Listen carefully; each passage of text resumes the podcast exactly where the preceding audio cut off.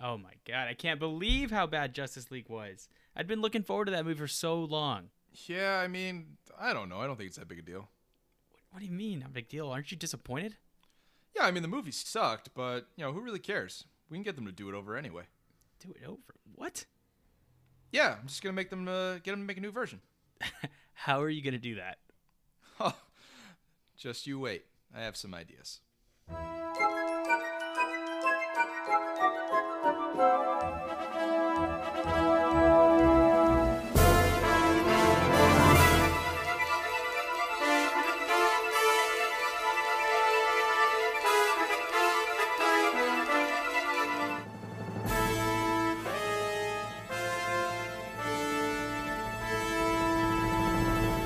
Welcome to this special edition episode of the I'd Like a Refund podcast. Joining us as always, Cameron's here. Cameron, what's going on with you? Hey, what's up, dude? What's up, guys? How you doing?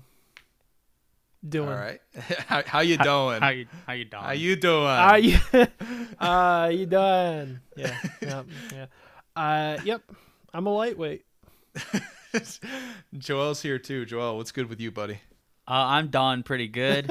um, yeah, Cameron. Cameron sounds like he's gonna have a good time tonight, so we should probably get into I this. had to drink to be able to talk about the Snyder Cut.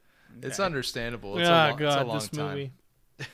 Um, it- well, Cameron gave it away. Is if many of you don't know or don't remember, a couple of weeks ago we did our episode of our our regular episode of the Joss Whedon directed Justice League, Mm. and boy did we hate it. Um, I you didn't know who hate it. you know who else hated it? Most of the people that watched it. You know who else hated it? Zack Snyder.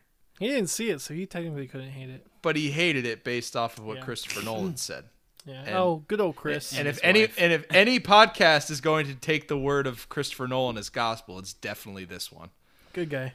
Um, so Zack, of course, wanted to make his version of the Justice League, and that is what we're here to talk about today. Because after several years, it has finally dropped on HBO Max, and we have all sat through the four-hour extravaganza that is the Zack Snyder cut Justice League Yeah. fellas before we get into like some of the history of the snyder cut just quick beats right off the top what did we think about this movie I'm. Joel? Joe, All right, Joel, go. Cameron's get shot down. cameron's so Um, ready to go Uh, can I summarize my thoughts on the whole thing? Like, is that okay? Or, or like, yeah before just we- just like go for before we get into it just what did you think about it Okay, I think this gave us some a lot of things that we needed, but it ha- the only reason it was able to do so is because it was four hours, and I think I still stick with what I said in the first one. I think this movie needed a couple more movies leading up to it for this to have been as successful as we would have hoped it would have been. yeah i agree Um, was it better? I, I, I, I feel like I can't say if it was better or worse because again, it was four hours. It was something totally different. It wasn't It's- the same yeah, thing. they're not really comparable Exactly. Um, I, d- I would say after watching this, I enjoyed it more. Um, but like I said, I don't think I can really compare them and say one's better than the other. cameron what about you what are your initial thoughts on the So I Snyder have to be very honest with you guys. When I signed up to this do this podcast, you know, when I signed the contract when we were at Kings when i asked when i asked you to do it um, you know, I was looking forward to this podcast because I fingers. thought we were going to explore a bunch of you know movies that were kind of you know maybe eccentrically shitty and you know excuse stuff me like that. excuse me um before you go any further are you the guy that picked a wrinkle in time collateral beauty and serenity for like I show? said, eccentrically shitty. That's exactly what I'm talking about. there's nothing eccentric about any yeah, they those are eccentric. Yeah, I'd say that they are eccentric.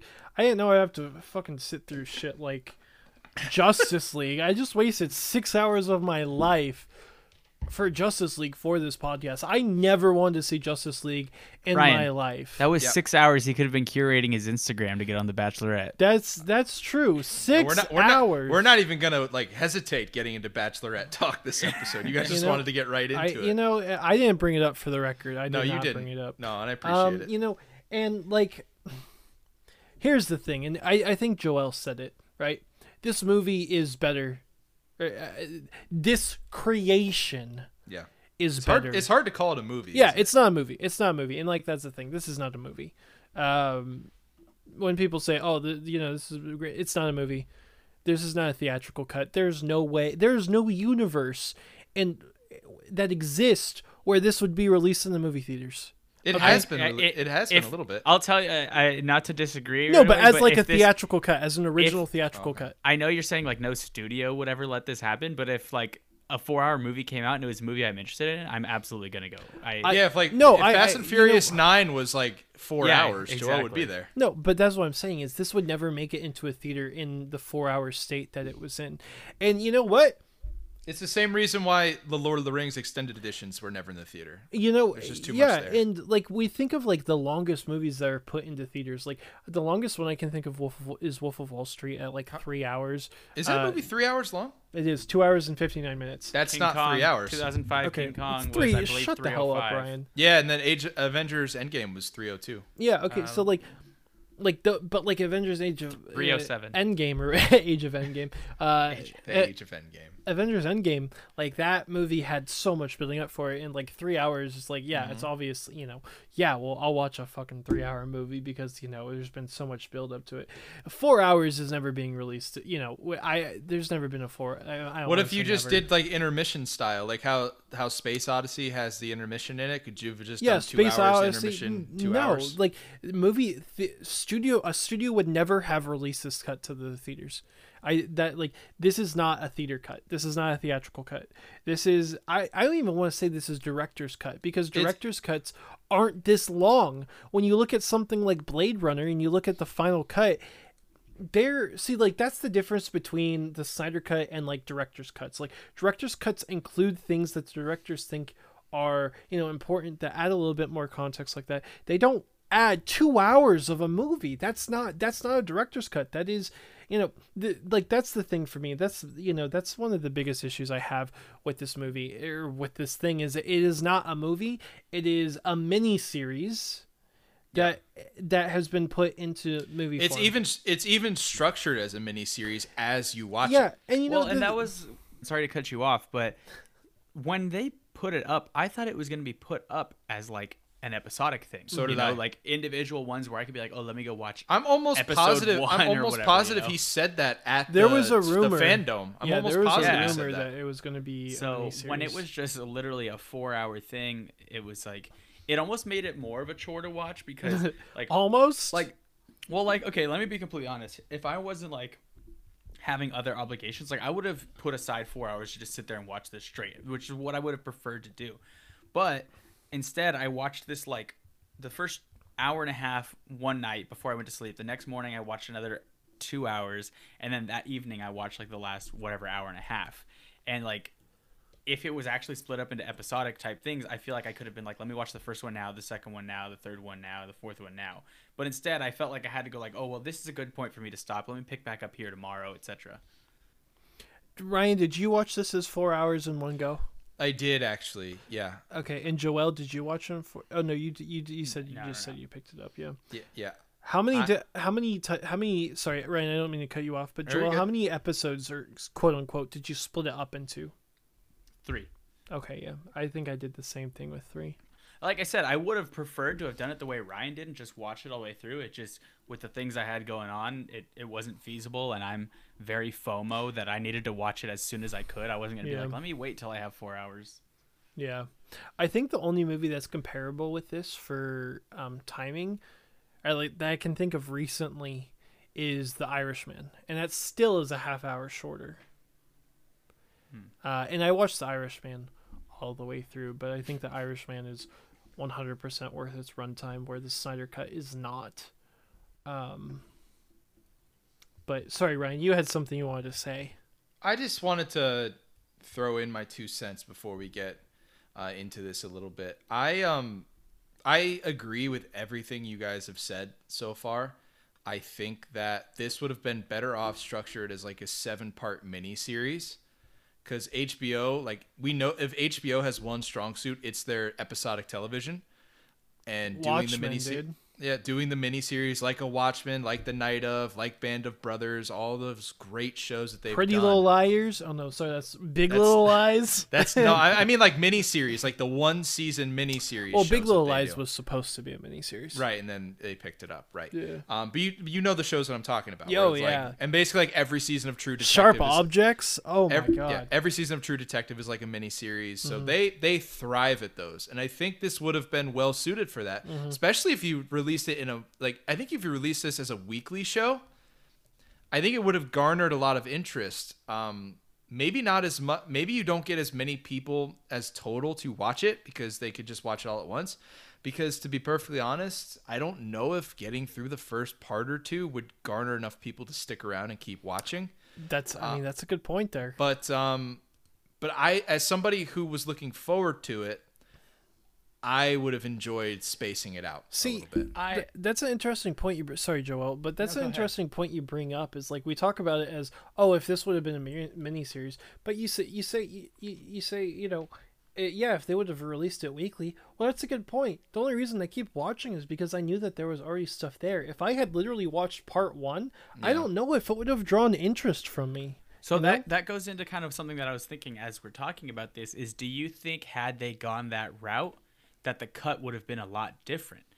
Cuz the way I'm thinking about it, going with what you guys are saying, like what's going to draw me in the most is essentially using each mini piece, you know, each episode as a mini movie for each character. Mm-hmm. Yeah, you know, so how we There how we say we want Cyborg, you know, we we I I personally think Cyborg of all the characters in this film is the one who should have had that didn't already have a movie that should have had one first, right? Because he plays the biggest role out of all. Yeah, the- this the is basic. This is basically an origin movie for him. Right, and so I feel like if we they were to do like a mini series type thing, Yeah. you would have had to have like episode one be you know batman saying like hey here's what we got to do and then episode two cyborg episode three aquaman episode four flash you know wonder woman we already got a taste of wonder woman in in batman versus superman we don't need that from her um the other three though use these mini episodes to build into them and then by the time you get to episode you know four or whatever then you're starting to dive into all that other stuff. Superman as well. Superman can just come in down the road the way he does. He doesn't need his own episode.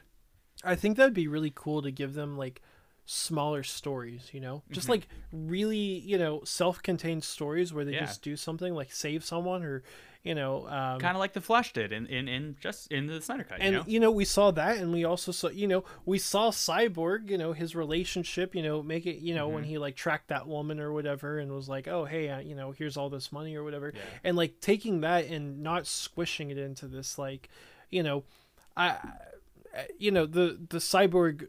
I, I get what they were trying to do, but it was cheesy, right? Because it's so fast and it's kind of, it feels very, you know, like oh this is purely for character development but like what if they had fleshed out that story a bit? What if he you know there we saw a little bit more of that? You know like you're saying with flash what if we saw a little bit more of that story and have self-contained Right. stories that are you know focused fully on character development and brought that into the justice league? That would be a lot more interesting. They did that with the with the watchmen right? Or with watchmen right? Mm-hmm. They they did that in the miniseries and that's what made it so compelling.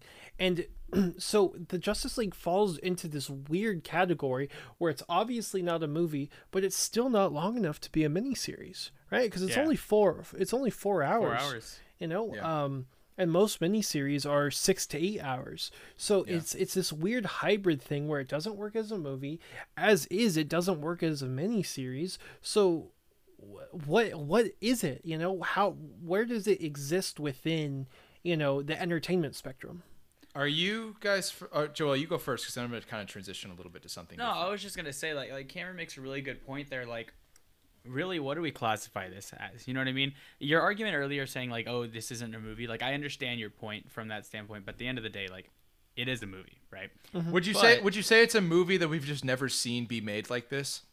i don't want to give guess, Zack like- Snyder that much credit dude But like my thing is like it really and I know this is exactly what it is and we know that, but it literally just felt like Zack Snyder going, "Oh crap, I have to I have to show them the rest of this story. Like I didn't get to show, tell them this story and these are things I've heard, so let me just try and fix it." And it's like I- I don't know how to describe it. It's like putting a you know putting brand new tires on a old torn out car is what it feels like. You know what I mean? Like It's- it's it's something it's very superficial, you know, where it's just like outside fixes, nothing really of the core of the film got fixed. It's just all stuff that kind of made it feel a little bit better. Other than like we were talking about with Cyborg, I think, you know, Cyborg was the biggest fix in this and I think that was the best fix in this was what they did with Cyborg, you know, but everything else just felt like they elongated the things that we already saw. I feel like kind of like what you're going off of, Joel. I feel like there are I feel like there are actually quite a few fixes in this. Um, but I feel like there's also this imbalance in that we, you know, Cyborg I feel is a little bit better, but with Flash I feel like there's this imbalance where we see two different characters in this movie, and it doesn't feel like the character at the end that we see for Flash doesn't feel like the character we see at the beginning. I feel like there really is this imbalance where they tried to do this weird thing to make him like the comical character Hmm. where Which, which before, like, just to say, they toned that down wildly. they did tone it down, but it still felt very out of place because he still felt like he had Hey, those moments, right? You guys asked me in the Justice League cut if this was like how Barry Allen is in the comics. Mm-hmm. They still didn't get it right. Um, it's still he's just not the comedic member of the Justice League, so they still don't get it right. It's toned down incredibly, and he makes who I thought was the worst character in the original cut much more tolerable, but it's still not right.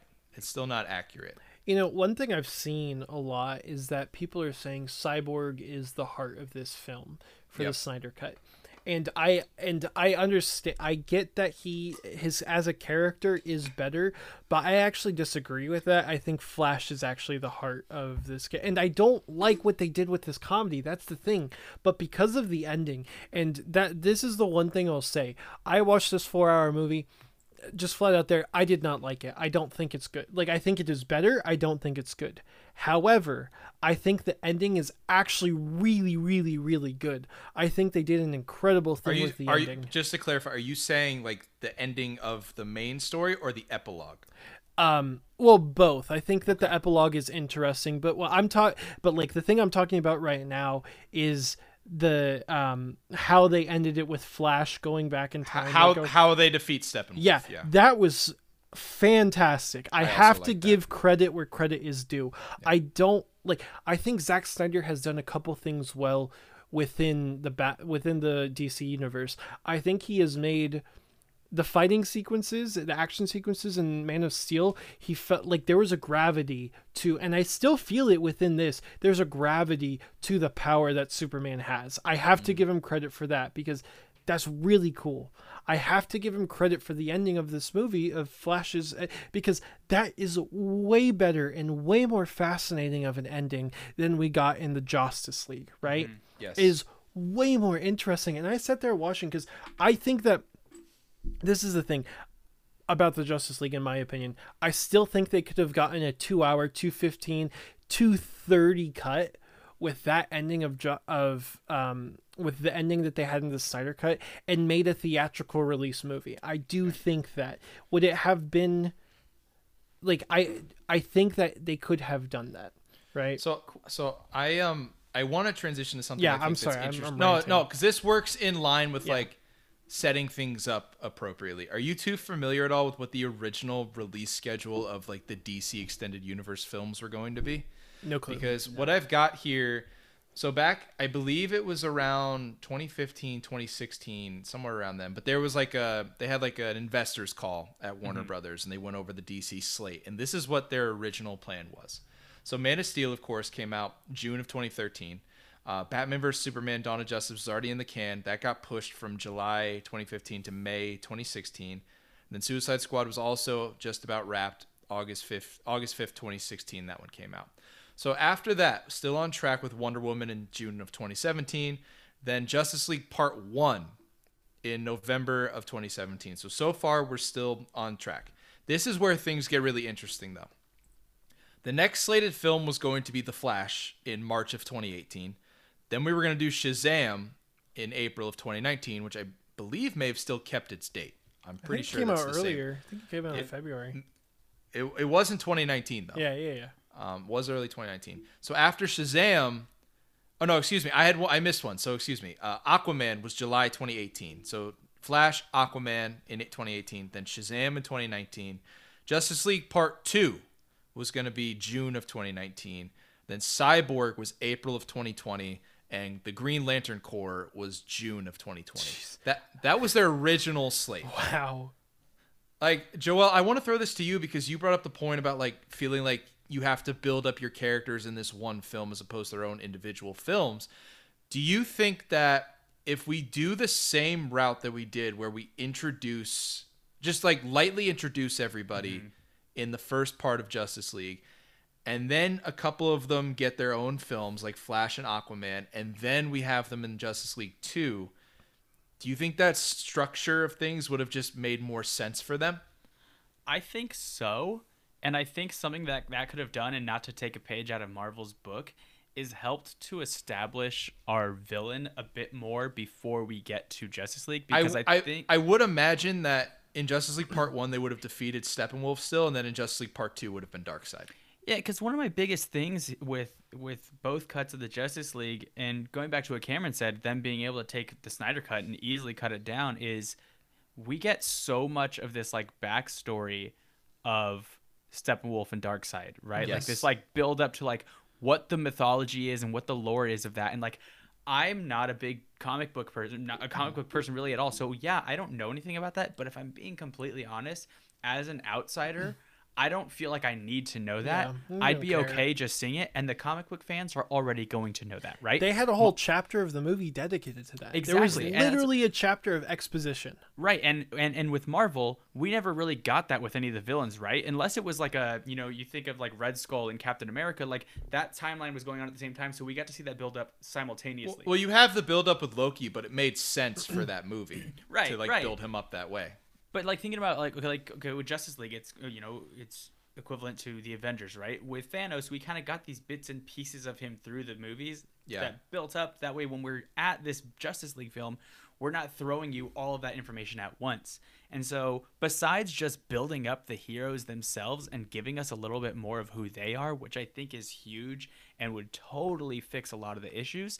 I think the fact that they'd be able to build up these villains a bit more is also going to be a huge. But I benefit think I think that's kind of what they were going for with the Steppenwolf to Darkseid thing, because like Steppenwolf is a henchman of Darkseid, Mm-hmm. and in the first in the jo- in the Joss Whedon version, he's just like nameless, random, bad CGI Mortal Kombat looking villain. Mm-hmm.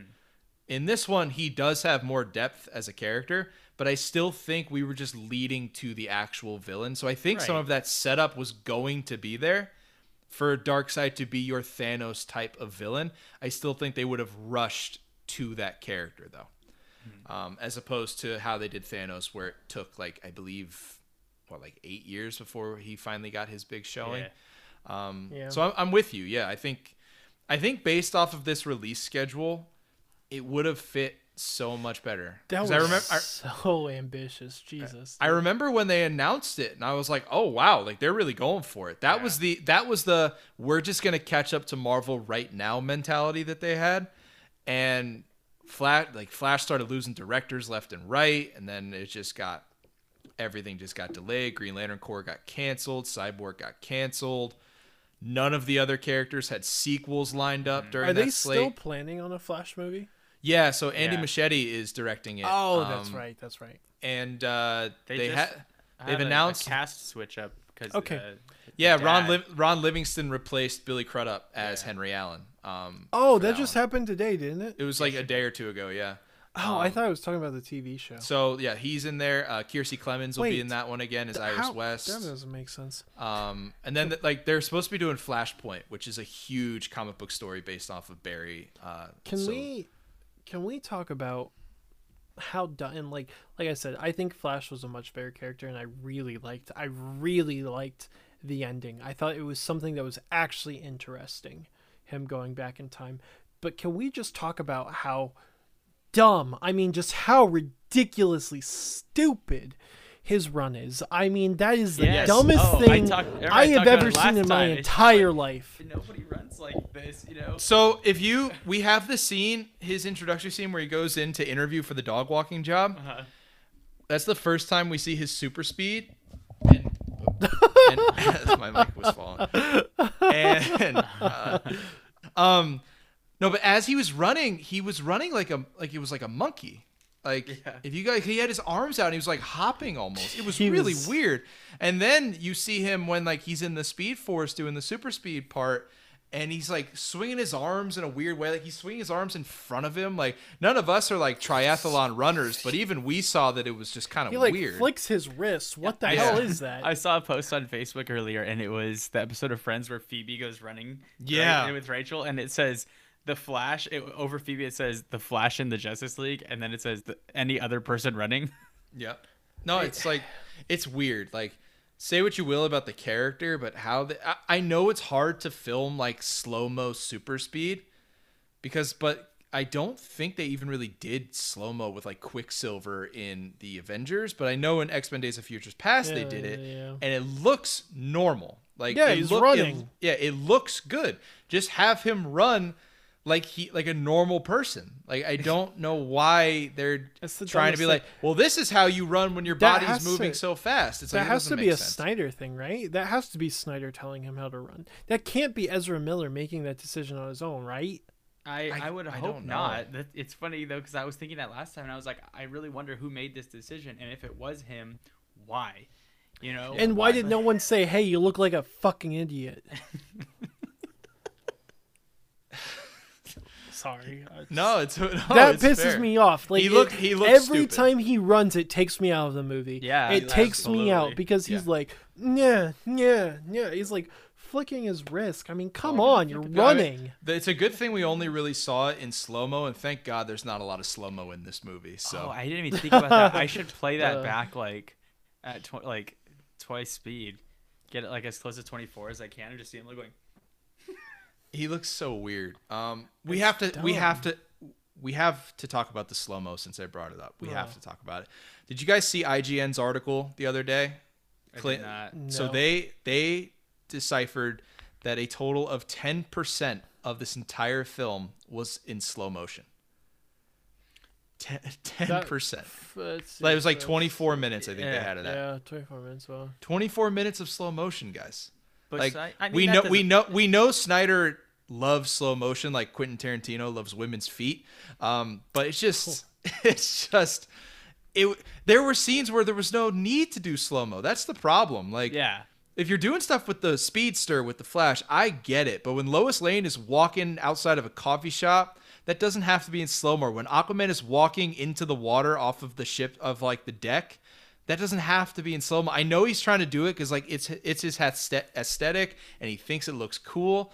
But when you do it too much, it just it ruins the scenes. I just don't see the need for that much slow motion.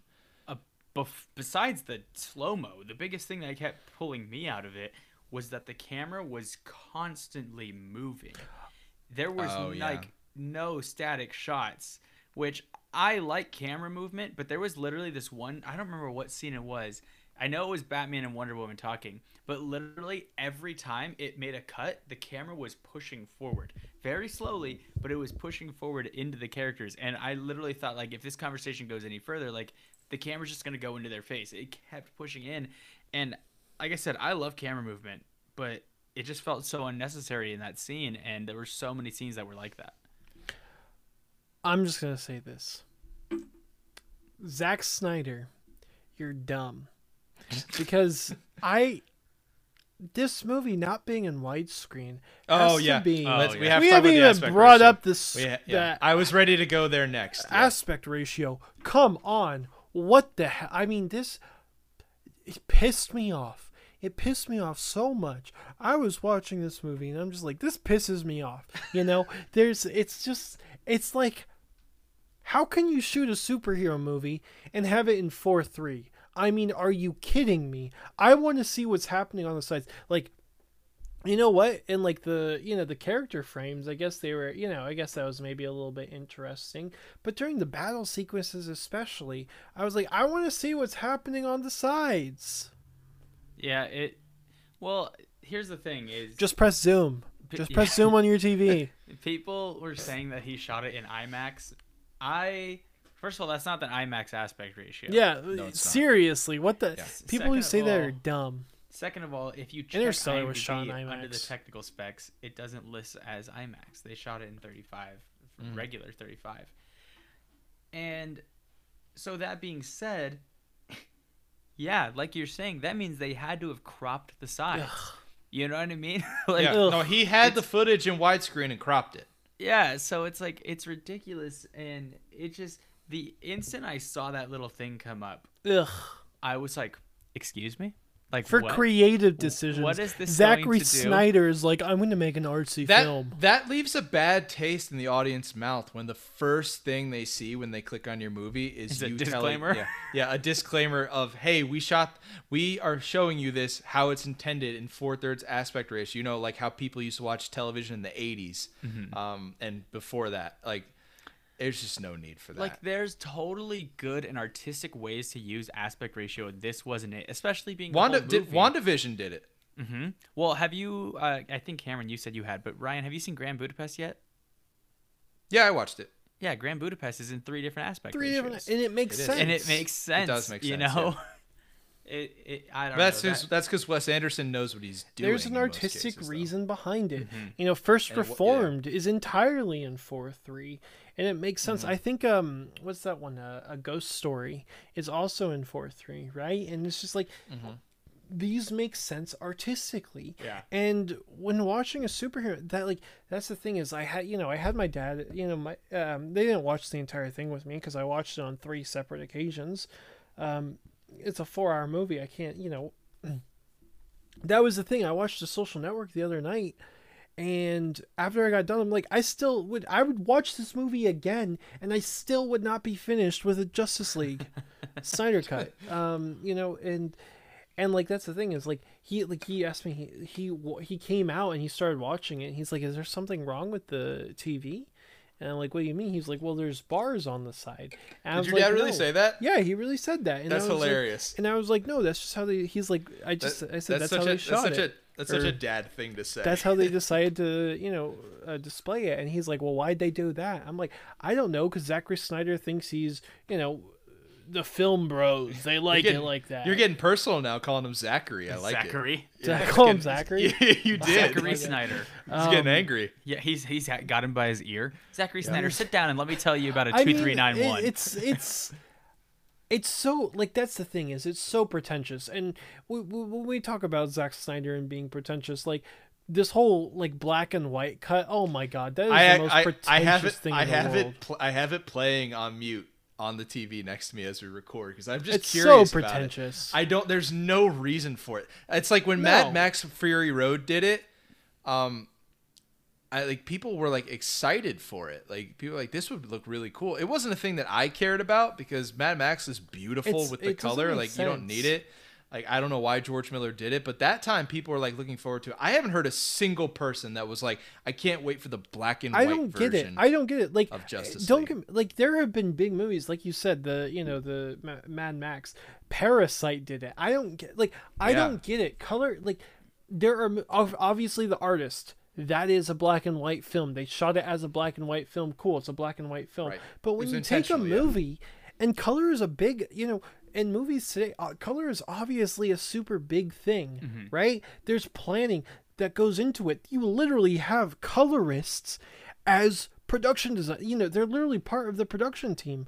And so then to be like, oh yeah, it's uh, we put it in black and white. It's a, it's artistic now. Shut the hell up! Like, come on! Like, it's so pretentious. It is so pretentious. Besides the pretentiousness behind it, I think a big reason, and it's the same reason we already know with the Snyder Cut, but the big reason for like the whole black and whiteness is I feel like this is this is some people at WB's way of trying to say, look, all these people watched the the Snyder Cut, and then all these people went and watched the black and white version too, to try and get the DC universe back where they wanted it to be. Okay, You I want to. like um, yeah, I'm glad you brought that up because my question out of all of this is somebody who I think I liked it the most out of the three of us. I, I did enjoy it for what it was, but what is the end game after this? You know what I mean? Like It- we watched I- it, it came out, and like clear, and we mm-hmm. haven't talked about them yet, but we will. There are things at the end of this that they put on there to shoehorn the fact that they are going to continue this universe. But Warner Brothers has already come out and said that they are they have no intentions of continuing with Zack Snyder on these DC films. So it's like what what is the end game behind all this? What is Zack Snyder going for with this? Because I don't So- get it. whether it's Snyder or not, I think what they're trying to prove is we had we had Batman vs Superman and then Justice League and then you had Suicide Squad and Wonder Woman 84 and all these DC movies that are like not performing to the point that they thought they would. Nope. If you look through the eyes of a DC person, yeah, sure, you got these DC bros out there like these are the greatest movies ever made, right? But the average film goer and critics are not looking at these thinking these are good films. You And can't you yeah, you can't do that with the average film goer once the Marvel Cinematic Universe started. Right. And so I feel like again, I feel like all of this was under the guise of we're letting Zack Snyder, you know, create his vision, but really what it is is trying to fix mistakes. Mm-hmm. I think that's what the second Suicide Squad is too. You know, like I really, even though it's a totally different You like, think movie, J- the J- the James Gunn version? yeah, I think the whole Yeah. reason that they're bringing in James Gunn and using this whole cast is because they're trying to erase what people remember from the first Suicide Squad and create, you know, a new mindset when people think of Suicide Squad. That way their mind goes to this. James Gunn had his choice of films to do for the DC universe, and he picked Suicide Squad. Yeah. Well, I it think makes he, I think he picked it not not only because it fits this kind of style that of movie that he makes. I think he picked it because it's a good way to refresh that idea. Because the Well- Suicide Squad premise is a good premise, mm-hmm. but the film that David Ayer made just doesn't work. What did I say was David? Or sorry, not David Ayer. Um, what did I say was James Gunn's best thing about Guardians of the Galaxy? His characterization. There you go. Why throw him into Suicide Squad where he literally gets to do it? That's all he has to do for Mm-hmm. Yeah. that movie. He gets to play with 20 different characters exactly. and do what he wants there with you go. It's the perfect choice. To sorry, Ryan, so just to round out my thoughts and finish off Yeah. kind of where my mindset is is Endgame in my mind when I watch this stuff, I see the black and white cut, I see them doing this the, the Snyder cut. To me, it's the creative level people Mm-hmm. saying, "Let's get this stuff out there, show the studio, the higher ups, the executives, hey, there's an interest in this stuff if we do it the right way. Let us do it the right way." But you think know- it's an you think it's an interest in just continuing the DC movies, not continuing the Zack Snyder DC movies. Yes, I don't think I don't think people are are all gung ho about trying to keep the Snyder cut. When you, say know. people, let's make it very clear who you're talking about because when we talk about DC, there are some very extreme camps out there. Yeah, it's No, a, it- for it's a sli- it's a toxic fan base. But I, I honestly think there's a lot of people within the studio. Again, a lot of the creatives there at the studio that would like to keep this going because it's an incredible IP to work with. It's It's one the- it's the- it's and the you be- mean Yeah. DC, not Snyder. No. yes. DC Okay. should be the number one IP at Warner Brothers. Exactly. There's no reason that it shouldn't be, but it's flopping. They're not Yeah. doing what they could. Again, not to bring this back to him, but I've always said if the rest of DC matched what Nolan did with the Dark Knight trilogy, I think it would have been far more successful because with Batman vs Superman, not so much with Man of Steel, and then definitely with Justice League, it felt like they were like Hey, it's this dark, gritty world, but we're also kind of trying to be like Marvel, and there's Yeah. this quippy playfulness to it. Great you point, know? Joel. Whereas with the, the the Dark Knight trilogy, it felt real. It didn't feel like a Mm-hmm. superhero movie. It felt like this was a real existing place. There were rumors back when Man of Steel was in post production that it was going to be a continuation of the Nolan Batman Mm-hmm. universe. And you can see hints of that in the movie because, as grounded as you can make a film with an alien from another planet coming to a planet where he has super strength and ice breath and heat vision, as grounded as you can make that, it was relatively grounded for what we've led into with these other films. So I could have seen it back then. And that would have been better. Like uh, this, I'm somebody that thinks Ben Affleck is a pretty good Batman. I would Shut up. I would have rather just continued with Bale. I don't know if Bale would have wanted to do it, and I bet if he Right. wanted to, they would have continued. Oh, absolutely. But I would have rather have seen that. Just Cameron, continue with him. I I'm gonna say some stuff right now. Let me finish before you jump in because I think what I'm gonna say you'll kind of agree with. But I look at Joaquin Phoenix's Joker film, okay, and the way that they went about that film again, feeling very realistic. This didn't feel like some made up world that we know from comic books. Yeah. It felt, I mean, granted, it was shot in Brooklyn, like, right? But it Yeah. felt like that. It felt like a real place. It felt like I could have driven up the street and ended up in this place. And the Joker was built from that, from real life things. It wasn't all science fiction stuff, which I understand is part of comic books. And I, I'm not saying that they need to get rid of that completely, because we even see that in the Dark Knight trilogy with someone like Scarecrow or even like people like Bane, right?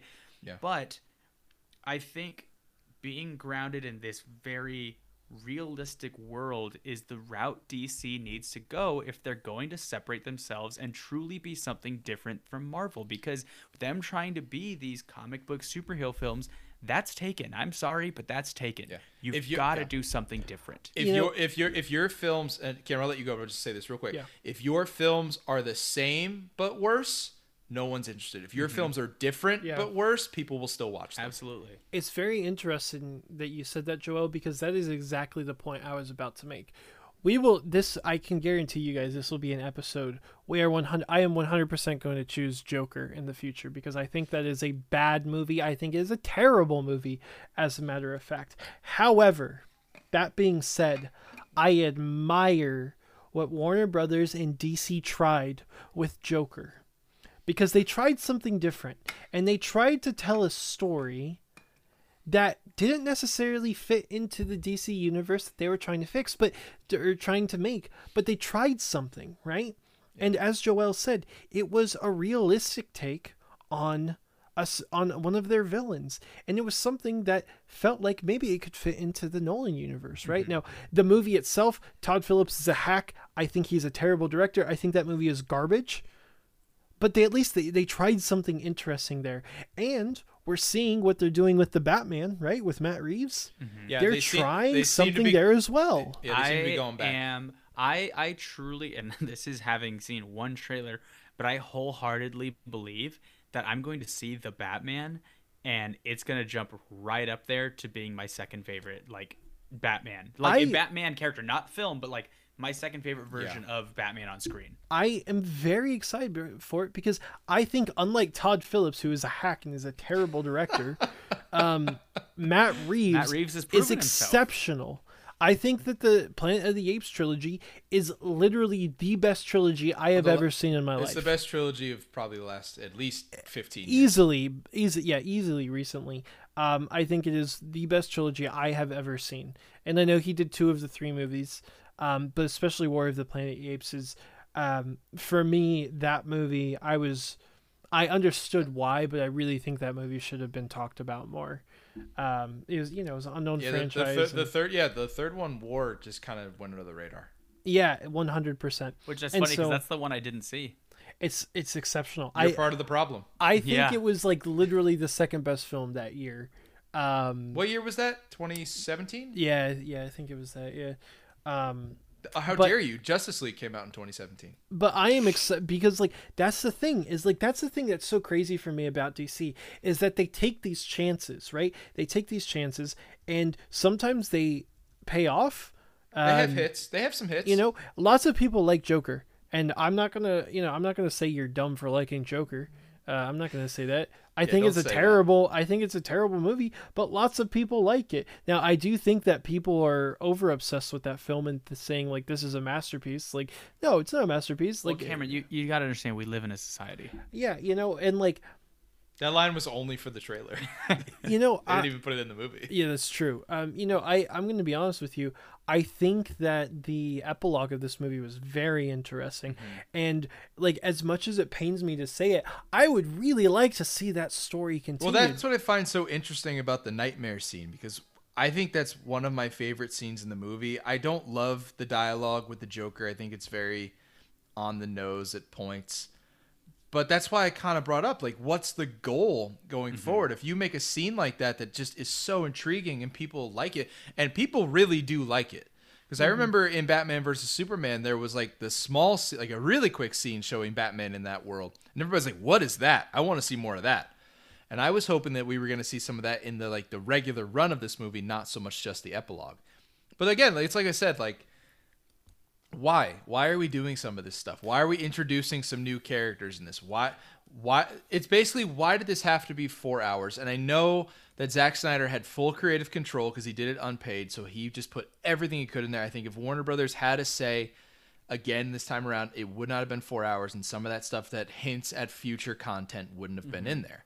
But I just don't know what his end game is. Is it just to be like, this is everything we have, this is like my send off, I'm gonna give you guys everything that I shot, make the movie that I want, which isn't really the movie that he wants fully, because the movie that he wants would have still just been a two and a half hour movie. I just don't know what the goal behind all of this is. Well, sorry, Joel. You have No, if you want to go, go for it, dude. I think the thing that frustrates me is that they, they specific like that's the thing that's crazy for me. They shot the nightmare sequence as reshoots. This was after. This was like not last year. Not not the whole thing, just the part with Joker. oh, really? Yeah, just the part with Joker, because he wasn't in the original movie. But like so that was a big part of it, It was huge, right? yeah. That was a huge part of it. It was like And, half of it. No, uh, that was most of it. And um, yeah, I'm curious. Do you guys think? And I'm not saying I do or don't think this.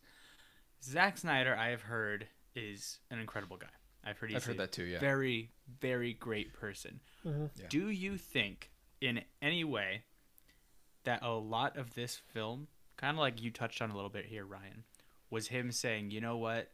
I am beyond thankful for the support that I've had from Yeah. fans, from everybody. That I'm just gonna go all out, throw all kinds of stuff out there." A little bit of fan servicing here and there, whatever, but let little me just bit.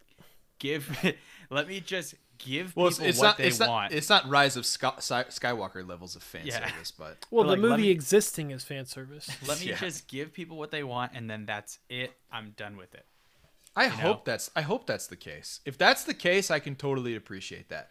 But if if the motive behind it was, I'm gonna make this and maybe try and get back in here and make more stuff, then I think that's. I don't like think he that as much. wants to. I think he's I- done. yeah, I think he's Uh, I think I think I think that's the case as well. I think that's what we're going. with honestly here. this is like i'm sure I'm, I'm sure he feels so much pressure from his fan base because while they may be appreciative of him they're so toxic i mean come are. on like Mm-hmm. the and and they're so, they're so like the people who like the Snyder cut and like like because there is a large group of people that think the Snyder cut is just like mm, this is you know Well, filmmaking I mean, its yeah, best it's it's know? got a I, it's got a I think it was 96 percent audience score on Rotten Tomatoes. yeah i mean right it's now. fucking it's Yeah. fucking ridiculous you know 96.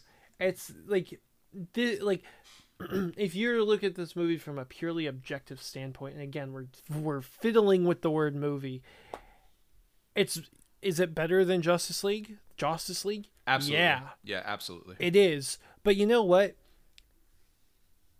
if i get an f on something a d is a better grade That's true. right. You're right. and for me, and this is my personal opinion, if my professor came up to me and said, "Hey, I can take your grade from an F for a D, from an F to a D. You're going to have to sit in my classroom for 4 hours. Do you want to take that grade?" No, it's not worth it. It's not worth it.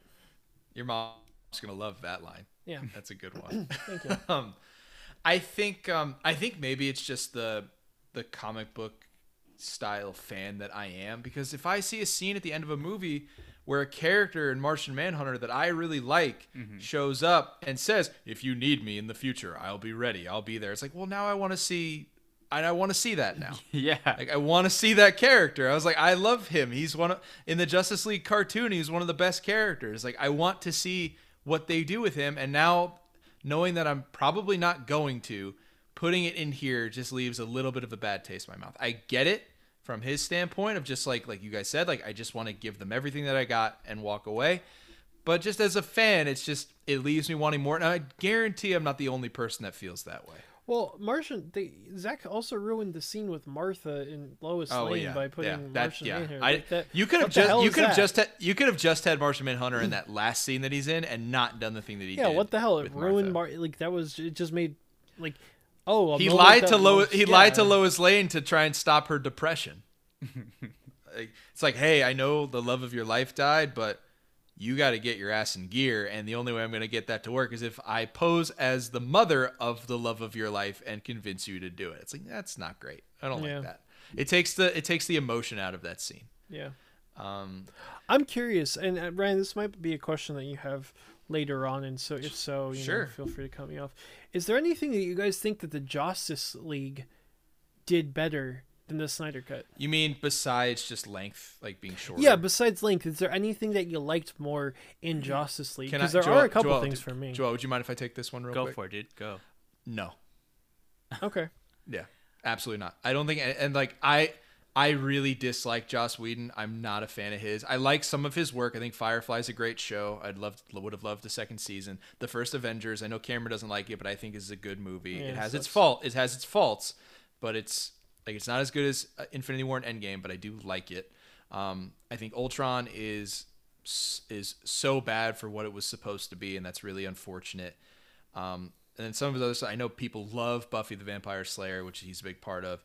But what we've learned about him and how he treats people on his sets, specifically how he treats women and what it seems like to be is people that aren't just white men.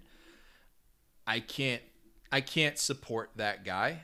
And then to see what he did with this film that he made where he took over for somebody that had this vision and had to walk away because of a massive tragedy and he comes in and tries to do mop-up duty and just I think I touched on it during the uh, the like the Justice League episode where he's like yeah, I'm not going to change anything that Zack wanted to do, and then the next day fired his fired his composer. It's just like, like I, I can't support that, and like and like that's speaking on it from a outside of the film mm-hmm. perspective. When I go into the actual film, I don't ever want to see anything from the Justice League ever again. I would rather sit through this four hours than sit through the two plus hours of that one in its entirety. Like if you gave me the choice, I would always pick the Snyder cut.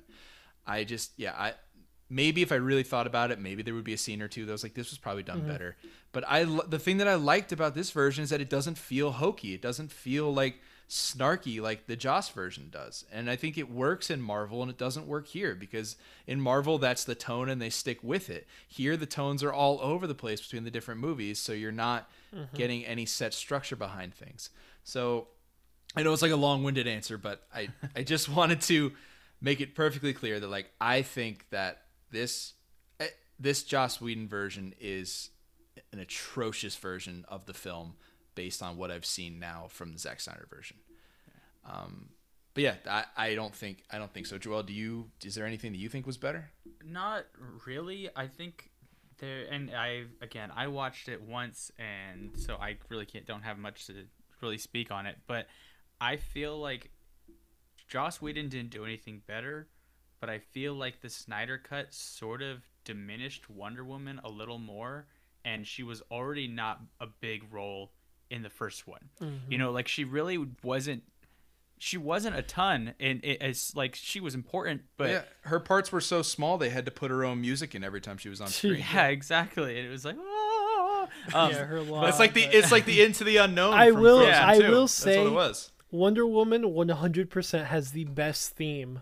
Oh, of absolutely. Any, dude, anytime think we said that last time, didn't we? We did. Yeah, I'm so like, good. oh yeah, so let's good. go kick some Um, ass. But no, like in the first one, at least like towards the end, she kind of had more this like like you know what? Someone needs to take leadership now that that Bruce is gone, and it's me type thing. Whereas I feel in this one, it literally just felt like she was like his personal assistant.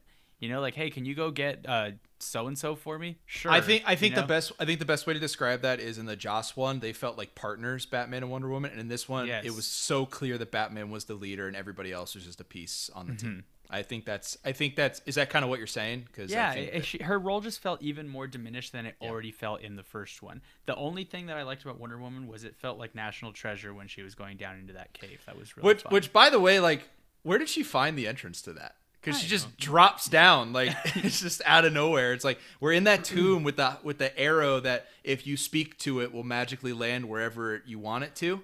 Um, but she then she just drops down with the torch. It's just like how did how did you get there? How did you know where to go? I don't understand. So key in silence, undetected. I asked this question because I was curious because there's one scene that happened happens in Justice League. It's actually my favorite scene of the whole movie, and it In didn't Justice happen League or in this one? in Justice, Justice League. okay. and they took it out in the Snyder cut. And so it's interesting to know that it's just like like I, like I said, I think Justice League as a whole, you know, is worse than this movie, and that he added a lot of things that were dumb, like the whole Russian family thing. Like, what the hell is that? Yeah. Yeah. But- yeah, su- surprisingly, people don't live in live in Chernobyl, Joss. yeah, people the- don't do yeah. that. What the hell? Um, you know, but I will say, that made so like that made so much sense having just the fight be them fighting Steppenwolf rather than you know yeah mm-hmm. because they they chose the like you said they chose Chernobyl for a reason right? Like there's no one who's there. There's not fucking apartments there that they have to save and you know that Superman races uh, Flash like come on that's dumb. But I I will say the one thing I, I the one thing I miss is the sequence when they're in you know underground and Flash is kind of scared, and he's because he's never really done this before, right? And I know that it doesn't fit because they they make him seem a little bit mature, more mature in this cut, and they make him seem like he's done this a little bit before. But you know, when Flash is, you know, he tells Batman, he's like, "I'm scared. You know, I don't know what I'm doing. I, I I'm scared," and and Batman says, "Save one," Mhm. right? And then he says, and then what? And he goes, you'll know. Exactly. That was my favorite movie of Justice League. And so it's really interesting to know that that was something that Joss Whedon put in because that was the like we talked about how the characters felt so ridiculously flat in Justice League, right? And they're a lot more Yeah. fleshed out in this one. Yeah, some Um, of them are. Yeah, yeah, exactly. And you know, again, you, if you have a 4-hour movie, you better have your characters more fleshed out cuz come on. Yeah. Um, but like that that moment was really sp- like that was the one moment that I watched when I watched Justice, Justice League. I was like, okay, I really like this. It, it shows something one about you know it shows a softness and you know it shows a legitimate fear in you know in Barry Allen and it also shows a little bit of softness and mentor uh, and you know ability to mentor Yeah, leadership. Batman yeah. understanding where he's coming from and we didn't get that in this one and it's and i don't want to say that's a bad thing um i was just a little sad to see that that wasn't in this one because that was my personal favorite moment from the original Well, instead in this one, Barry Allen plays with hot dogs. So yeah and and like that was a weird thing is like uh, that was another weird thing is like when they're all like going up the stairs barry's like come on hurry up right you know he's like Yeah. you gotta get up here I I could see that scene being one that you would think would maybe was good. Like I also like when you had to nitpick from that movie, th- the original run, things that like maybe you did like that would have been on my list too. I would agree Mm-hmm. Yeah. with that. I don't think it fits with his how It- they changed his character this No, time around, which you which you kind of hinted at. yeah Um, but I did like that scene. Yeah, uh, that scene was fair. Um, there's one character in particular. Well, there's two, but one I want to talk about first. I want to talk about Aquaman for a second because have we? I can't. I know we've said this. Have have we all seen Aquaman? We haven't, right? No. One of you hasn't seen it, or I both of you haven't.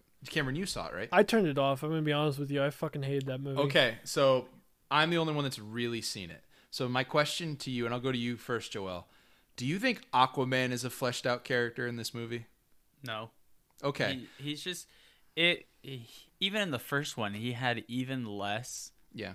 development than Cyborg and Flash.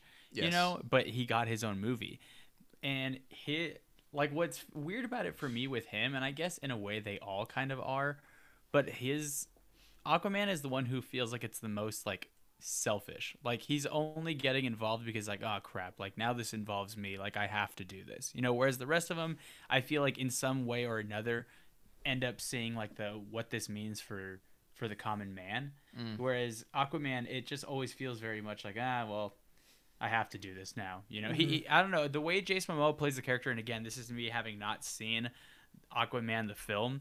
Um, he just feels very like man, like oh well, I guess I'll do didn't, this. Didn't we agree though in Justice League that he was the best character of the six of them? He's the best cast character. Yeah. He- Okay, yeah. He's I not the best in- character, but he's the best cast. All right, yeah, that's fair. Uh, Yeah, well, the I don't reason, know. but the reason I wanted to bring it up is because, as somebody who's seen Aquaman, I felt like he was fleshed out, but I was curious to think if maybe that was only because I've already seen his movie, so I know a lot about the character already. So I was curious if you guys thought he was. I like out his in this one. introduction in the Snyder cut. I do like that is one thing I'll mention is I because I watched this I watched Justice League with my sister, and I watched the beginning of this one with my sister, and that's something I can say is one hundred percent. I was more involved in this one. I felt this one was a lot more interesting in the beginning. The issue for me with this one is the stuff that happens in the middle, it's just it just it's it's one of those things where it's it just gets too long to be worth it, you know. if yeah, I mean, it, to kind of go off a little bit from the Aquaman tangent, but to touch on what you're saying, Cameron, at the end of the first, what was it, hour and a half, two hours, hmm wherever I was when I first finished it, I had gotten to the point where they they still hadn't revived Superman. They were Yeah. about to, right? And Well, even Flash, though, Flash doesn't even show up for the first h- hour, so Yeah, and even though I know there was a bunch of stuff added in, it felt like I just watched the Justice League Yeah. again, but it was just longer. You know, Yep. because the scenes that were different weren't necessarily always things that like stood out. Like like I said, the stuff with Cyborg, yes. The stuff with Barry, yes. But the elongated stuff on uh the mascara and all that kind of stuff and like it was just like this isn't necessary and these aren't the things that we needed and it literally just felt like oh you took the first hour of Justice League and doubled it in length and Yeah. didn't give me much else. Yep, one hundred percent. So there's something that I want to touch on next, and that's really like the how the Snyder cut really came to existence. Because a lot of people may not know the, all the ins and outs that had to happen for this movie to be made. Before we do that, though, we're just going to throw a quick word to our sponsors. So, the Snyder cut has, I would say, it's probably about. Man of Steel came out in 2013, so he was tapped man. and Zack was tapped to Makes me feel direct. Justice League in 2014. April of 2014, he was officially announced to direct Justice League. So if you take that into when this came out, which was March of 2021, it is almost seven years that is it has taken to get to where we're at today. Seven years for this movie to be made in the way that Zack Snyder wanted it to be made. Now a lot has happened in between, um, including Zack Snyder directed an entire other movie that came out during all that with Batman vs Superman. Now, Batman vs Superman, you guys have have you seen that? I don't remember if we've all seen that. Yeah. Yep. Yeah, I it thought so. sucked. Have you all have we all seen the extended cut? No. Why would I watch it? So Only reason my- I watch this because it's a dumb podcast. well, we could replace you if that's what you wanted. no, well, I, I think you could ask the fans. I am irreplaceable. All right. It'll be I- the Instagram poll. uh, all three all three people that you brought to our Instagram. All right. um, I uh, I wanted to ask about the extended cut because I feel like that's the first iteration of DC films being like, "Hey, our movie's not that good, but you could watch, you could see more of it, and maybe it'll be better." Because they did that with Ayer Suicide Squad. There is there is an extended cut of that movie on top of people wanting to see the Ayer cut, which I, I think Cameron is one could speak for everybody when they say, "Please do not release an Ayer cut I of hate, Suicide I hate, Squad." I hate people. I, you know, this is the issue with giving these dumb people the a platform. cut. They have a platform. You know, as they think, oh, we we did this. We we're you know, shut the hell up. You aren't special. You aren't special. Okay, the Snyder cut did not exist. They go, oh, the Snyder mm-hmm. cut, it did not exist. Okay, they came out, and if the Snyder cut exists, they would have been able to release it within you know Oh, a month of the you know. absolutely. You At know- release of HBO Max. Yeah, no, exactly. That's when it would have dropped. Yeah. They spent so much time working on special effects, reshoots, but you know they spent twenty million. If if Snyder- if the Snyder Cut existed, it wouldn't have cost twenty million dollars to do the Snyder Cut, mm-hmm. right? So shut up, that did not happen, you know. And so this idea that this, you know, the the there's I I I I- I won't I don't want to be mistaken. Warner Brothers one hundred percent in, is involved in you know the final cuts or whatever. I'm not trying to say that you know, hey, David Ayers wasn't able to get the cut that he wanted. I, I'm sure that there was a cut that he wanted that he wasn't able. That Warner Brothers beat him out. But to to look to watch the Justice League and to think that there is a decent movie, this that's a completely different situation than what happened with the Snyder cut. Right? You had a director who was replaced because of you know he left on his own accord because of personal issues. And so yeah, I understand how there's a different movie. But David Ayer was the director of of Suicide Squad. There is not a good movie in Suicide Squad at all. So shut the hell up. You're dumb. If you think the Justice League, uh, the Snyder Cut was a thing that was like, oh, it always existed, shut up. You know nothing about movies. Okay, that's my rant over. And we just need to make sure that people know that like this should not be a course to be like, hey, we didn't like this movie, let's make them do it again. Mm-hmm. No. That's just that's that just shouldn't happen. and that's I- the thing is Zack Snyder got to come in knowing all of the mistakes that Joss Whedon had made and Yeah. make sure he didn't make the same mistakes. This is not like, oh hey, we already had this set aside and here you go. He he got to completely redo his movie however he wanted based off of criticism from the Now, past. I'm assuming the people who listen to this podcast, most of them are pretty familiar with kind of what you're ranting on a bit here. But for those of you that may not quite understand just how big of a deal this was, there were entire subreddits dedicated to bringing back the Snyder Cut. We used to work over at Warner Brothers where airplanes would fly over with banners And saying some- release the Snyder somebody Cut. and somebody the in, one res- somebody yeah, in one of the restroom bathroom stalls ca- it says carved it. release the Snyder Cut in it. It's not, and it wasn't, and it wasn't written in like marker. It was carved into Carved the door. in. it's it's just this is a thing that you know you hear us keep saying the Snyder or the the, the DC Bros, and we kind of talked about how it was a bit toxic, and it's this is exactly what we're talking about, and to the point that Ryan's making, and I Cameron a little bit as well, is like. Is this almost going to turn into a bad thing because now we're giving all these people this mindset of, hey, we didn't like this, so if we just complain long enough, like They'll this is going to happen. Like in my mind, that guy who flew the airplane over the studio is probably like, I did it. Like I did it, yeah. you know, because they, they flew another one over the day it released that Yeah, said, "Thank you Warner Brothers, AT and T, HBO for releasing the Snyder Cut." And it's like these people genuinely think that this happened because of them. Whereas, again, kind of what I was saying earlier, it more in a way did it happen because of them? Yeah, sure. But the way it's happening because of them is because HBO and AT and T and Warner are like, we can make a ton of money off of these people. Look at these people, how much they're willing for us to make this movie. If we make it, we know they're gonna buy the merch. They're gonna, you know, they're Yeah. gonna get HBO Max. They're gonna do all this stuff, and it's like, I think I think that's an important note that you're making is that Warner Brothers like people listen people listen to this point. Warner Brothers didn't make this movie because they care about your opinion. They made this movie because they exploited your fandom to know that you were going to get them profit. Yep. That is why they ma- they agreed to let Zack. Did Snyder you do it. guys read the interview with Ann Sarnoff that I believe it was Variety? it just came out yesterday, right? The Yeah. one about, yeah, I didn't read it yet. So it's so in that S- Ann Sarnoff, by the way, Yeah, uh, is thank you. president of Warner Brothers. Thank you, thank you. Um, so CEO. in that interview, they CEO, ask sorry. they asked something about the toxic fans, and she's like the toxic base of the, like the toxic fandom base, specifically the toxic people, not the fandom base itself, but the ones that were toxic.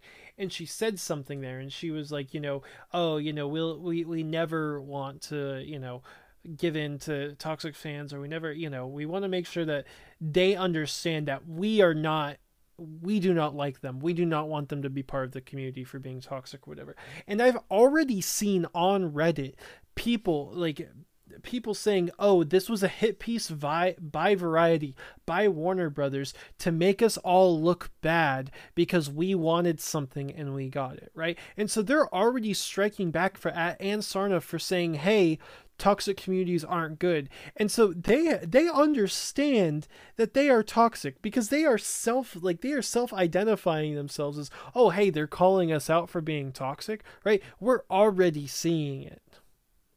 Yeah, no, absolutely. It's it, again, it, it, this is totally going to be unfortunately one of those situations where these people feel like they they did this and that they're going to be able to do it, and Mm-hmm. anyone who disagrees with them is just someone who's trying to shoot them down and, and bring them down. Well, in terms of timeline things, you talked about like hashtag release the Snyder Cut. The Justice League version came out in November 2017, and that hashtag didn't even need any time to percolate. People started that right away. Like as soon as the movie ended, or as soon as people, as soon as they saw it and hated it, the hashtag started. Um, so it's been in the pipeline just f- forever, basically. The official fan campaign was on November 19th. The movie came out November 17th. so Jesus. they didn't take any time. There was a website dedicated to tracking all things Snyder Cut that also launched at the end of 2017. An entire website just for to track news about a movie that wasn't supposed to come out.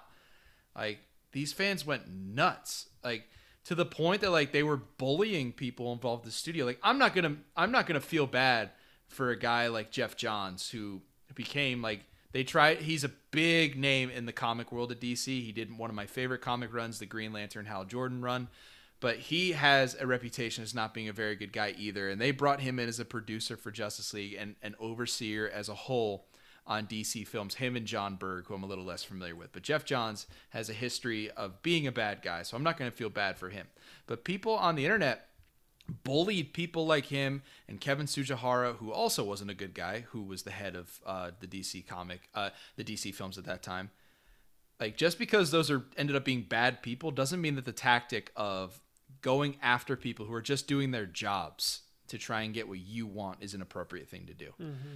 Because this campaign just never it never ended until they got what they wanted. Like there was n- even when Warner Brothers had said multiple times this isn't going to happen. When Zack Snyder said early on, because eventually he changed his tune, but early on he said this wasn't going to happen. When the actors were like, "No, we have moved on from that. We're done with it," they still weren't listening, and I just think that's crazy. Like when the people that literally well, now they're asking are, for more. That's my point. Like exactly. Like it's well, the problem, you can't you can't fully satisfy a fan like this. Yeah. That's well. That's exactly what I was gonna say. Ryan is, it's like imagine the three of us, right? if all of us right I don't now have to imagine. We're all here. You're right. Okay, take the three of us and we all say, "Hey, let's go get pizza." Okay, all three of us are gonna have a different idea of what we want in terms of pizza. Not necessarily toppings, right? But like the pizza Just where, itself, like where we get it. Where we'd get it from, thick crust, thin crust, whatever, right? So you think you look at the, these fans If that any are of you all pick, asking, if, if any of you pick deep dish, I would beat the shit out of you. So all of these people that are asking for the Snyder cut, right? Each individual, as a whole, they all want the Snyder cut.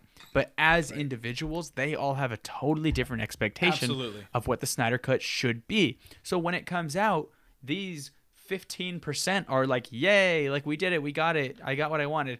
And the other 85% of the fans are like, no, I still want more. It didn't have the thing I wanted, you know? And it's just like, when does it end and where do you draw the line? But doesn't. really, it doesn't end. And they're, they're going to keep and that's complaining. and that's why you can't accommodate them. exactly. You can't do it because it all it's going to do is cause more headaches for you. So like Warner Brothers probably thought we're going to release this and everybody's going to shut up. No, it's not because now we're getting released the Ayer cut. um, I- as a hashtag. I have a person that I am friends with on Facebook who's a very big DC bro, was always a release Snyder, release Snyder cut.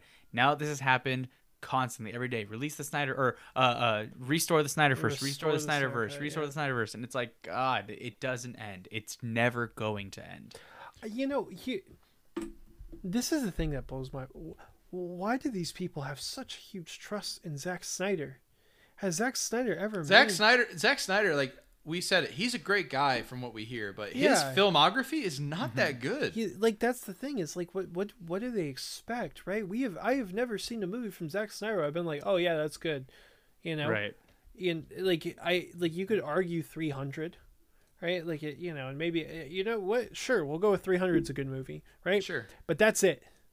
You know. Yeah, like Sucker Punch is a yeah, he. This is the guy who made Snucker Punch. Snucker, Snucker? Snucker Punch. Sucker With a name Punch. like Snuckers, it has to be good. this is the good. guy who made Sucker Punch. I mean, come plus, on. plus, Man of Steel, his first superhero movie, was not well received by audiences. No. Like it, it wasn't horribly received, and I think even its tomato meter was in the 60s or 70s. Yeah. But it wasn't like he like set the tone for this universe with like a Well, I mean, you all-time know- great film. uh, to be fair, and I don't want to defend Man of Steel because, like I said, I don't think it's. I, I don't think Man of Steel is a good movie.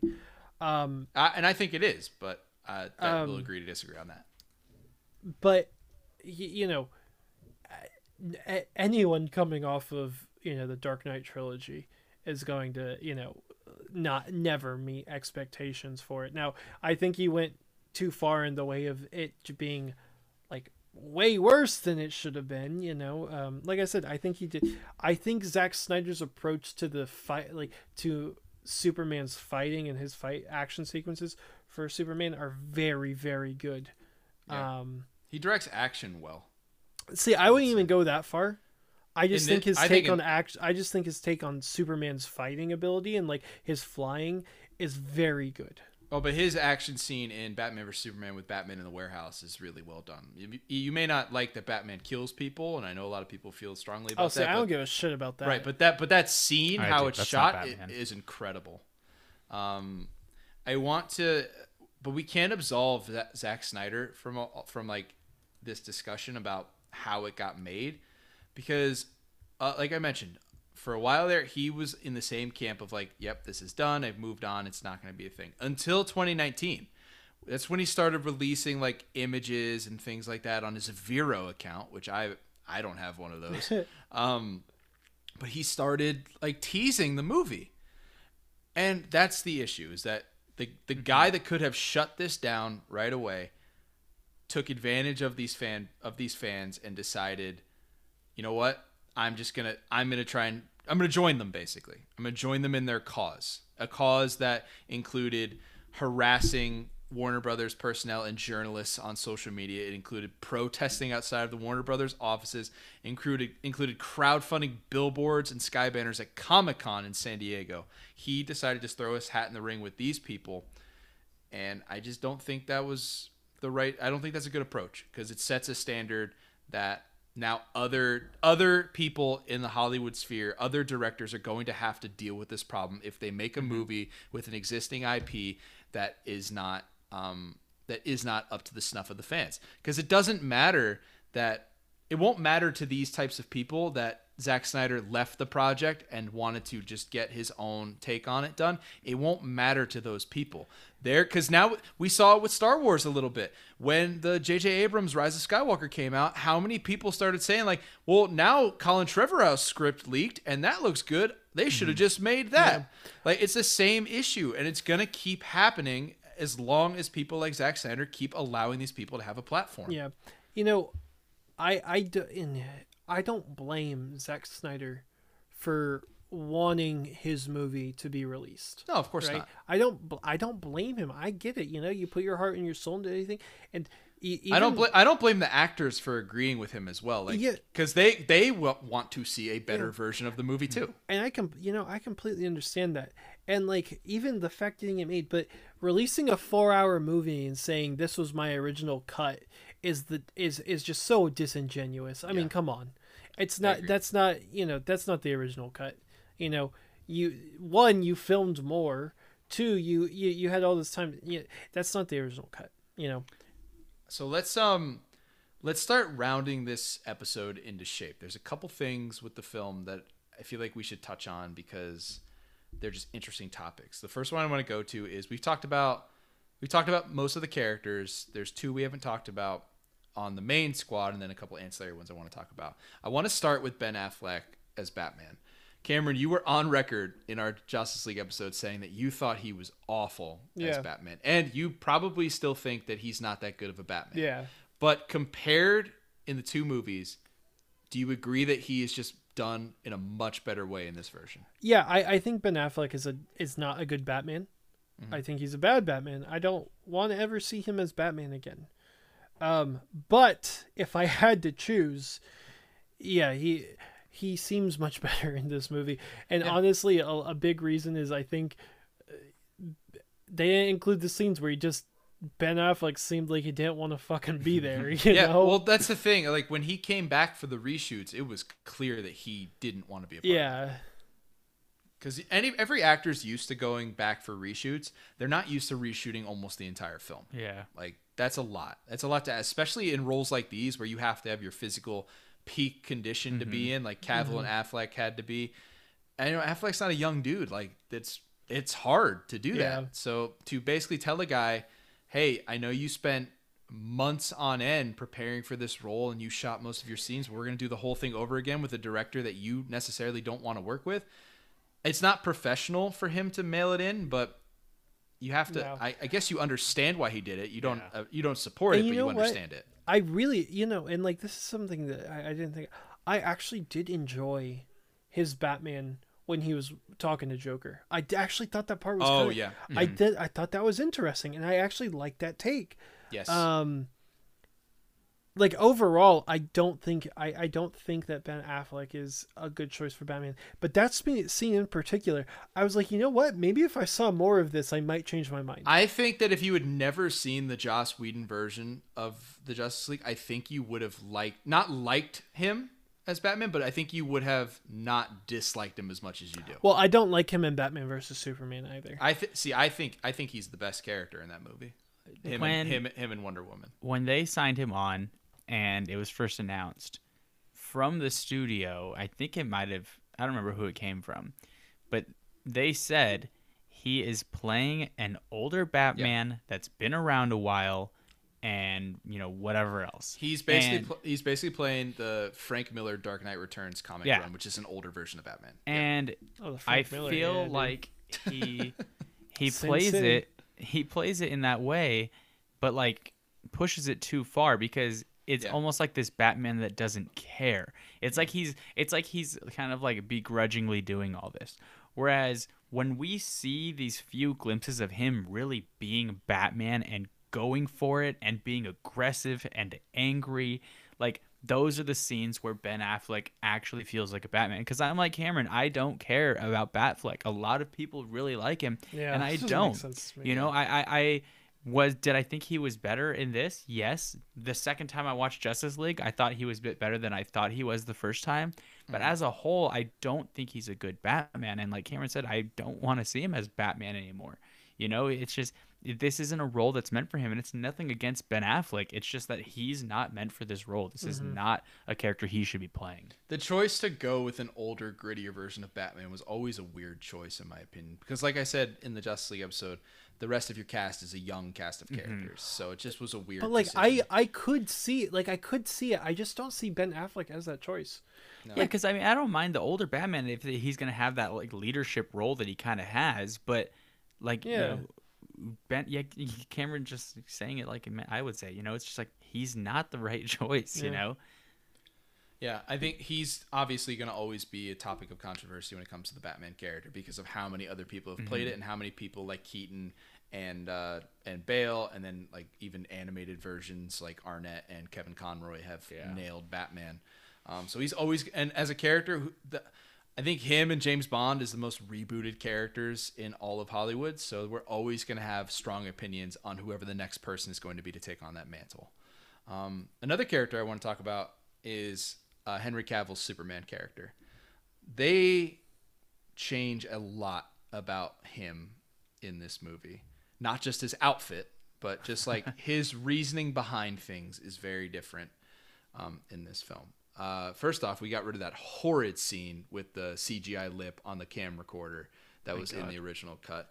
And I think that everything we see from him in this movie, yes, it's diminished. Yes, he doesn't do a lot. He doesn't even say a lot in this movie. Like his, we could probably, if you had to go through the whole cast list, he's probably outside of the top ten in terms of just dialog Um, but the character just felt better in this, and I think it's also because he doesn't just come in out of nowhere and just mop the floor with the villain and save the day. Like he was he was still like handling Steppenwolf pretty decently, but he didn't just outright defeat him like he did in the original cut. Like like we talked about Flash. Flash is a huge part of why they win in this movie, whereas in the other one he barely helps. Yeah, yeah, yeah. Um, so I think that was good that they did that with Superman this time around, where he just doesn't. He's not like the closer in the ninth inning coming in and just taking care of everything. He's part of the team defeating Exactly. Steppenwolf. Like, do you guys agree? Do you think that was a better course of action for him? yeah. Like I said, the ending of this movie is one hundred. Yeah. Of of any, uh, the ending is very like I I never thought I would come and It's say, good. Hey, I think the the ending of Snyder Cut is good. The ending Yeah. of the Snyder Cut is very very I, good. yeah, the last regular episode and the epilogue is great. I really Mm-hmm. Very enjoy good. that. Yeah. Yeah, without having to go too far into detail, I, th- I think this is a much better Superman for this film. Not Yes. necessarily a much better Superman, period, but f- for his role in the Justice League film, Yes. the characterization of, of Superman in this one was much better. What do we think about the black suit? That was fine. It's cool. Yeah, it yeah, was I cool. think it looks cool. It's a cool. Di- it's it is comic accurate. Like Mm-hmm. during the Death of Superman comic book run, he is wearing the black suit. Yeah. Yeah. I mean they don't explain any of it. They don't give any Right. it's- background on yeah. it. Yeah, I mean, they try to with the scene where he's in in his old ship and you Yeah. hear Jor El and uh, Pa Kent talking to him. They try to explain it, but they don't actually explain why he chose that one. Um, Mm-hmm. Which see, I did like that scene too. I, I, yeah, thought that was a great scene. a that was a great additional scene. And there's there's not a lot of scenes that were added that you're like, this was. I wish this was always in this, but that was one of them. I think Mm-hmm. Yeah. that scene is great. Um, another, and then the last character that I want to touch on before we start finishing up here is Darkseid, because Darkseid, he is supposed to be the Thanos level villain of the DC universe. In fact, Darkseid was created before Thanos, so a lot of people believe that Thanos is just like Marvel's take on Darkseid. Mm-hmm. So he's supposed to be this super important villain, and I know he hasn't earned that moniker because this is the first time we've seen him. But did we like what we saw of him? Like in particular, I want to touch on going to that big scene, like in the middle of the film, where they show Diana's talking to Bruce about the last time that they invaded the Parademons, and we see like the we see the Green Lantern, who shout out to him, probably gets another thirty seconds of screen time before he dies this time. Shouts to you, um, and we see the old gods, and then the tribes of men, the Atlanteans, and the Amazons coming together. He this time around is who they're attacking, Yeah. not Steppenwolf, and I thought that was a really good choice by them, because otherwise he serves no purpose in this movie if they Mm-hmm. don't have if they don't show him in that scene and it's still just them fighting Steppenwolf, then Darkseid doesn't matter. Yeah. Joel, did you think that maybe some of the choices they made trying to establish Darkseid were well done? I think, like you said, it was a good choice that it was him instead of Steppenwolf in that Yeah. scene. I still think that scene is way too long and not necessarily something we need. Um, The whole thing But- being done with voiceover too is annoying. I don't Yes. enjoy that. Just let me watch Uh, this scene. yeah, just go into that scene exactly. Yeah. I think I would have much more enjoyed it. Actually, wouldn't have minded it if that was the case. Um, but as a whole, eh, it's so-so. You know, I, I again, as someone who's Build, an outsider, right? Build yeah, the universe. it, Right. it doesn't feel like I got very much of him. And I know I was just complaining about how there was like I don't need this huge thing for the, the villain, but it's like they're just really showing him. They're not showing him do anything. If it was just as much screen time, but he was actually like doing more, and I don't mean physically, you know, but it's like he's just telling Steppenwolf what to do the whole time, you know, and it's just I, I just don't feel like I got enough out of it. Would you have preferred if he was just the villain? in Oh this? yeah, absolutely, absolutely. I have a question sure. because I don't remember the fir- the original movie very well. Um, and this one, there was like a like getting the third mother cube or whatever. There was definitely a The s- Mother Cube. Cube. Yeah, whatever. The Um, Allspark. There was definitely a lot. more of a- Sam. a struggle. Am I wrong in thinking in the original one in the that he just kind of grabbed No, it he just flew away? in and took it. He did. Okay, yeah, okay, Yeah. that that made a lot more sense. You're talking about you're talking about after Superman comes back to Yeah, life. yeah, like there was a little bit of a fight for him to get it That right. was, that was much that was Yeah, that was much better. better. Much But, okay, better I- done. Yeah. Also, them fighting Superman, the heroes fighting him, was done much better in It yeah, was. they were. he- Batman wasn't like bring in the secret weapon. Yeah, Lois was And actually Lois was just, just already there. there. She was already there. It made much more sense. One part that kills me just visually, and it's the same in both the first one and the second one, is when they're fighting Superman and the Flash goes running by, and you know he's all confident because he's fast, and then you see Superman just go, and That's like my- give him yeah, this glare. It's just like Yeah. okay, let's That's go. that's still probably one of my favorite scenes. Uh-huh. And I know it was in both versions, but I still love that scene. Um, but yeah, I, I think I don't think Steppenwolf is necessary. You know, maybe as kind of like a oh my god, I can't remember his name. What's that weird alien looking dude from the Avengers movies? The one with the, like the long face that's like Thanos is like kind of like right hand man ish. Like the the guy with like, are you talking about Ebony Maw? Maybe I don't know. Are you talking which movie are you talking? Which movie are you talking about? I don't remember which He's one. in I'm pretty sure multiple he's in movies, Endgame. Yeah. yeah. he's in a few of them. Yeah, the guy, the guy, the guy that captures Doctor Strange in Infinity War. Is that who you're talking about? I think so. Either way, Sure. what I'm You, saying you is- have n- you have no idea who you're talking about. because I've seen those movies each one time. Yeah. You know, Right. and it's We're not nerds, Ryan. Yeah, like I love the MCU. I think they get a lot more credit than they need sometimes. Um, but what I'm saying is, I think if we had Steppenwolf still in the movie, but more as like a fighting alongside of Darkseid as more of a like, you know, acolyte- sidekick type thing, than as like opposed to being yeah. yeah, as opposed to being like the main villain. I I think Darkseid would have been a much better villain that way, or at least you know, the villain. You know, because right now he just doesn't. I don't feel like I get anything out of him. He doesn't matter to me.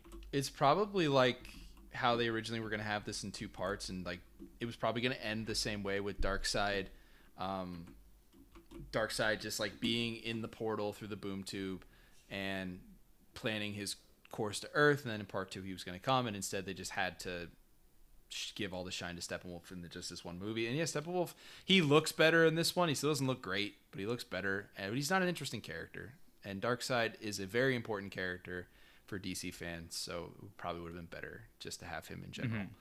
Um, so yeah, that like we don't want to go too in depth with plot points because I do encourage people, and I hope you guys agree that I do encourage people to watch this. No. you don't, ha- you don't have to watch it in. Do one, not. Yes, you don't have to watch, Watch it this in one set- movie. you don't have to watch it in one setting, but you should check it out. I really do recommend that you watch this movie. If disagree. Unless, unless you just really don't like superhero movies, then you definitely shouldn't watch it. Um, If but- you hate yourself, watch this movie. oh my god, are you done? Uh, Are you done over there? Yeah, I'm done. Yeah. All right. So yeah, watch the Snyder Cut. Um, anything else before we wrap up, guys? I'm trying to think of what else you can do with four hours to watch La La Land twice. Oh honestly. No, I Yeah, I listen- agree with listen- Ryan. If if you have the means of saying, you know, even if you don't watch it, like it's split up. It may not be like literally split up to where you can pick episode by episode, but it's split up. If you have the means of doing so, I say watch it just to so you can see what the differences are and what the changes were. Um, Ebony Maw is who I was thinking of. I knew it. Um, so I, I- I think it's at least worth a watch. Well, You and I want. I that's wanna- but see that's cav- the thing though, right? Okay. For this movie to be worth watching, you have to have seen the original. No, right? I don't. I don't agree. With I don't that. I, think I, so. I don't think this movie is worth watching on its own. well, I, I, d- think I you- don't I don't think it's worth watching having seen the original. I I- think for terms of say for for sake of saying like oh yes it was better obviously you have to see the first one but for someone who never saw the first one to just watch this one Yeah. and have a better story even though it had to take 4 hours I could I don't know, I never still think it's recommend worth this it. movie to anyone. I'm sorry. I could never recommend the Snyder Cut to anyone. I would never recommend the original one to anyone, but I would never tell someone to watch the Snyder Cut. I but you see how I don't want to get too far into this argument here, but it's like I'm not saying that I'm gonna go out in the streets and say, "Have you seen the Snyder Cut? You need to see it." But if someone comes up to me and says, "Hey, have you seen the Snyder Cut? Do you think I should watch it?" I'm gonna tell them, if you have the time, I say, "Yeah, watch it. Just check it out, just to see." You know, I'm not saying I'm going out there and I'm and I'm promoting the hell out of it, saying like everyone should see this movie. But if someone asks me if they think they, if I think that they should see it, yeah, I'm gonna say yes. Sometimes people just want to watch things that are culturally popular, and this is popular. That's what I was gonna say. Is it, it- even as like not as a movie as itself? I know it's not some big crazy thing, but it's like in some kind of weird way, this is like a little bit of like a cultural like historical moment. Ye- You know, Yes. and You it's know, like it's, right. ha- it's having a moment. It, this is something that has never been done before. Right? this Exactly, is this, like- this is an experiment, right? It is very much a film experiment, and you know what can we do when we've released a movie? Mm-hmm. It's not good, and we have the chance to change it, right? Yeah. And I, I, I really hope, and I don't think it will, but I really hope this does not become you know I don't think a it will. norm. No, I, I don't won't. think it will be It ca- it can't.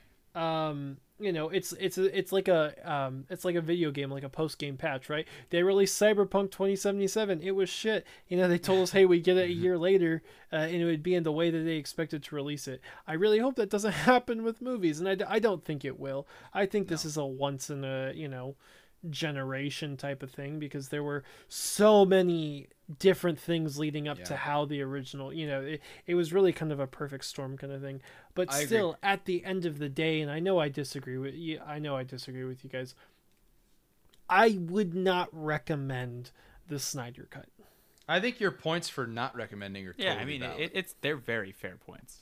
Yeah. I'm just saying from my opinion and Joel's opinion Mm-hmm. that if somebody asked me about it, I would say, yeah, check it out. Um, but I totally get where you're coming from from that as well. Um, because at the end of the day, this is it's better, but it's still not great. Yep. I think we could all agree on that. Yep. Um, so that'll do it for our Snyder Cut episode. We hope you got some cool information. Hope maybe if you listen, you could listen to this without seeing it, and if you do, maybe it'll intrigue you to watch it. Maybe you think it sounds so terrible you want to watch it. Either way, let us know what you think. You could check us out on our Instagram at RefundPod. You can join our Discord as well. We'd love to talk to you about the Snyder Cut and everything else we got going on here at the I'd Like a Refund podcast. Thank you all so much for joining us this week, and we look forward to seeing you again soon.